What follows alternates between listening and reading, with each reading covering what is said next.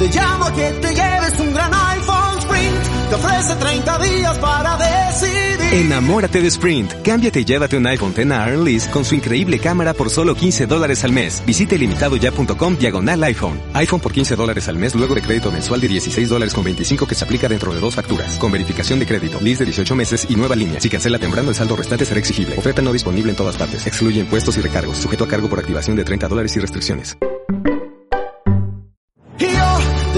Que te lleves un gran iPhone Sprint. Te ofrece 30 días para decidir. Enamórate de Sprint. Cámbiate y llévate un iPhone X a Lease con su increíble cámara por solo 15 dólares al mes. Visite limitadoya.com diagonal iPhone. iPhone por 15 dólares al mes luego de crédito mensual de 16 dólares con 25 que se aplica dentro de dos facturas. Con verificación de crédito, lease de 18 meses y nueva línea. Si cancela temprano, el saldo restante será exigible. Oferta no disponible en todas partes. Excluye impuestos y recargos. Sujeto a cargo por activación de 30 dólares y restricciones.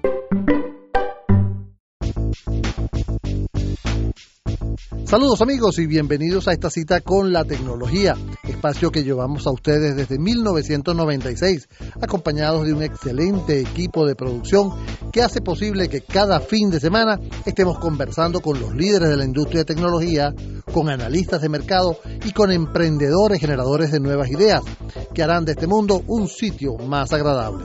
En la coordinación de Unión Radio Cultural, Inmaculada Sebastiano.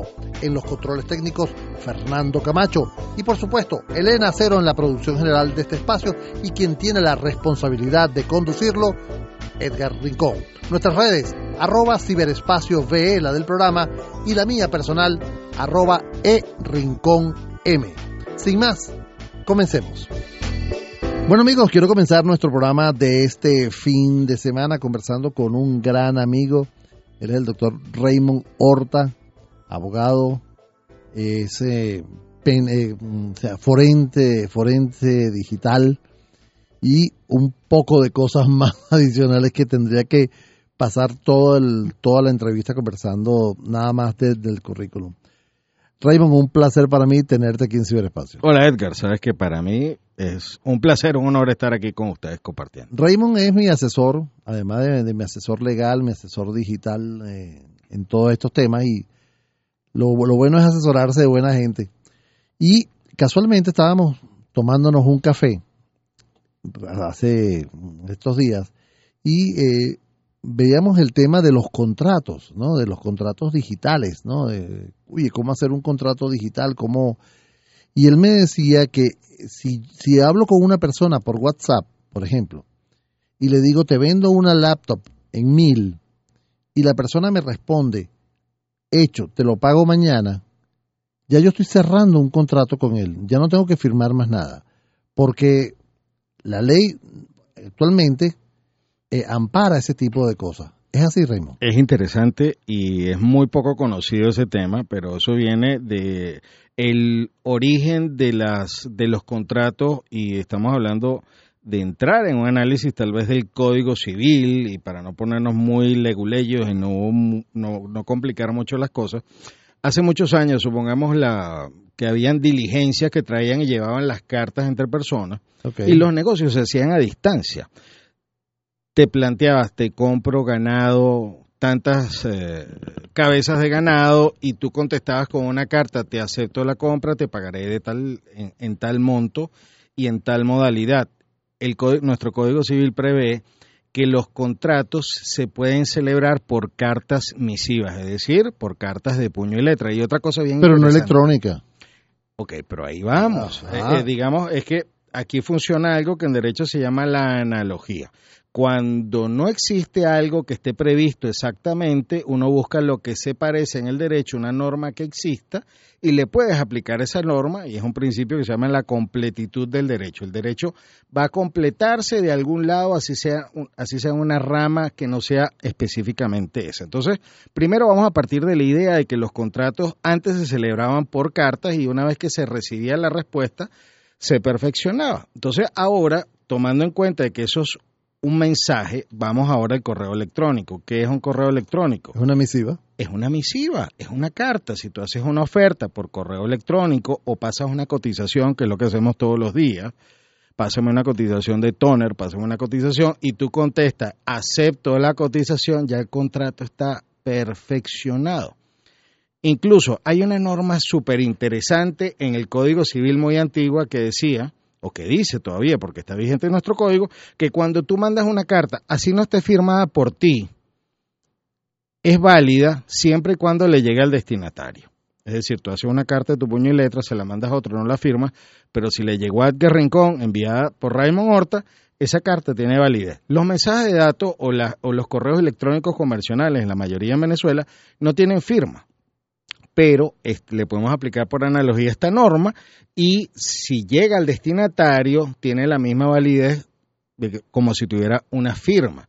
También no podemos olvidar que eh, tenemos una ley de mensajes de datos y firmas electrónicas que nos permitiría poner una firma electrónica a cada carta de estas y sería como una prueba perfecta si tuviera cada correo electrónico un, una firma electrónica, pero no todos la tenemos. Claro. Entonces, pero la ley dice, en caso de que un mensaje de datos, y ya estamos metiéndonos aquí con la ley de mensajes de datos y firmas electrónicas del año 2001, en caso de que un mensaje de datos no tenga la firma, no es que no sea válido, sino que hay que probarlo de una manera especial en un juicio en caso de que haya controversia. Eso te iba a decir. O sea, me roban mi cuenta y mandan un correo. O sea, ¿cómo, ¿cómo me vas a probar que fui yo? Si yo digo, mira, yo no mandé ese correo. Claro, ahí estamos en una situación distinta porque... ¿Se dieron cuenta de las discusiones que tenemos Raymond y yo? La, primera, o sea, la primera estamos partiendo de la buena fe. Exacto.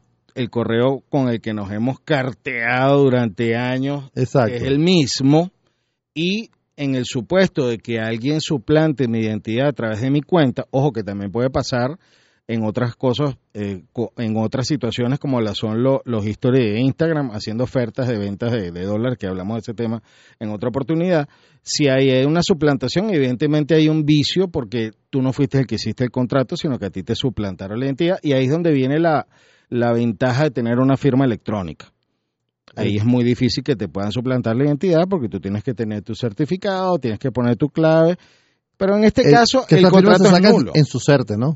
Eh, no, el SUSERTE autoriza a dos organismos que hay ahorita en Venezuela que te dan tu firma electrónica. Hay uno privado y uno público. Entonces, en ese caso, bueno, si tú si te si, si te suplantan la identidad, tú simple y llanamente lo vas a alegar, mira, lamentablemente ese correo estaba tomado, claro, tú también tienes que tener tus pruebas de que no fuiste tú. Te robaron la cuenta o digamos así, te suplantaron la identidad, te quitaron la clave, tú tienes que haber también puesto una denuncia. Claro, o sea, uno lo, lo que deduzco en este momento es que eh, en el momento que me suplantan la identidad yo debo notificarlo en algún lado. Claro, porque es un delito informático. Es como si perdiera la, cartera. Eh, algo así. Tú, si te por analogía. Su cédula, claro. si ah, perdiste, estoy aprendiendo derecho. Es por supuesto, porque a ti te sucede te, te quitan tu documento de identidad, tú debes denunciar que está extraviado. Si alguien lo utilizó indebidamente, tú te defiendes con tu denuncia. Claro. Ha pasado en comercios, ha pasado con empresas que le suplantan la identidad a una red social, le suplantan un correo electrónico y por supuesto que ya ahí tú tienes una defensa, pero después de cinco años que tú mandaste un correo, no vas a decir que ese no es tu correo o es que hace cinco años a ti te habían suplantado la identidad y cómo lo vas a probar. O sea, puede haber sido cierto, pero tú tienes que tener una evidencia. Claro, también se le puede hacer la traza al correo. Claro, pero también hay, hay otra cosa bien interesante, Edgar, que mucha gente no lo maneja y lo decía. estoy conversando con Raymond Horta, quien es eh, abogado y es eh, forense digital. Estamos hablando del tema de los contratos electrónicos. El, el tema es eh, que, y yo lo comentaba en estos días, a veces las pruebas que tienen que ver con el mundo digital no solamente son pruebas digitales. ¿Ah, Yo, sí, porque por ejemplo, eh, tú eh, has utilizado toda la vida un correo Gmail.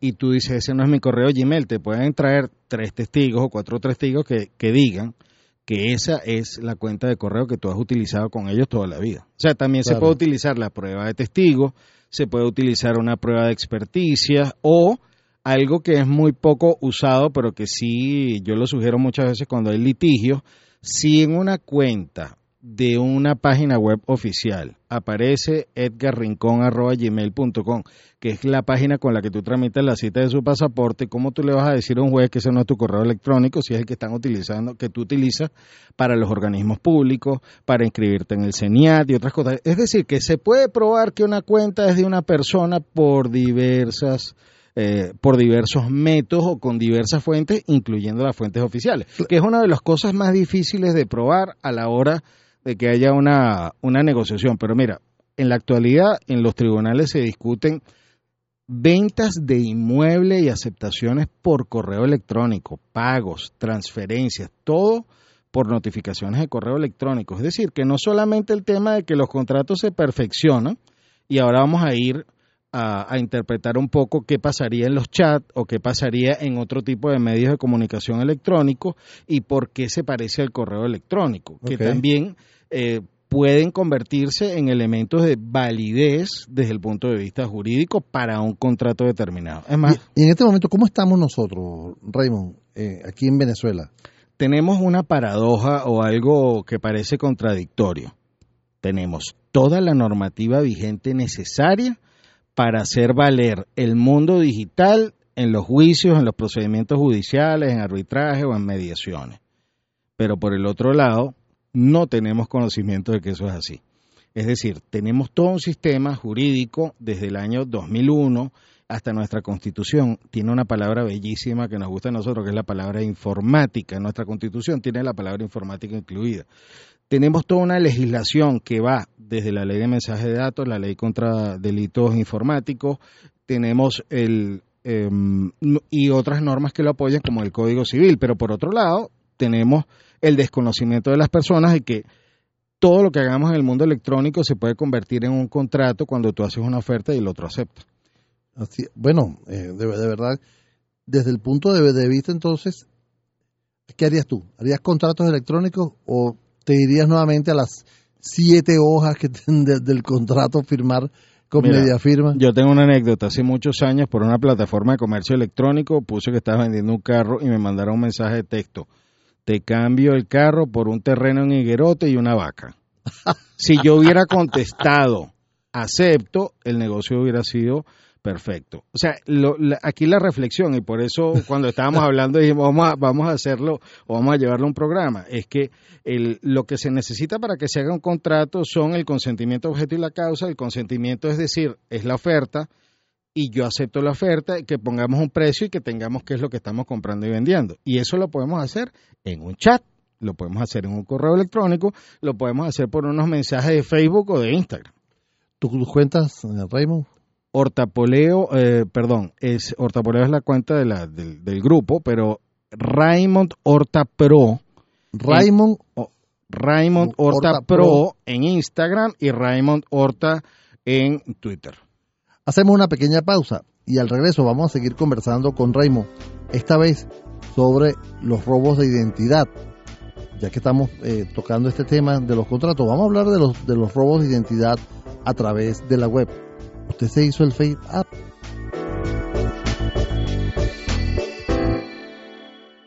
Yo te llamo a que te lleves un gran iPhone Sprint. Te ofrece 30 días para decidir.